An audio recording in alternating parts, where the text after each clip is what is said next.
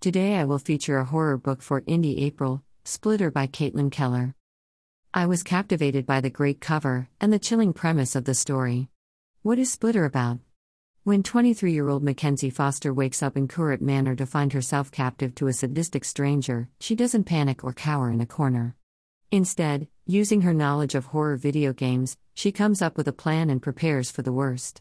But with insane, faceless creatures lurking the halls, notes detailing the experiments taking place inside, and a timid school teacher who's more of a hindrance than a help, surviving the night might be more than she's capable of. Intrigued?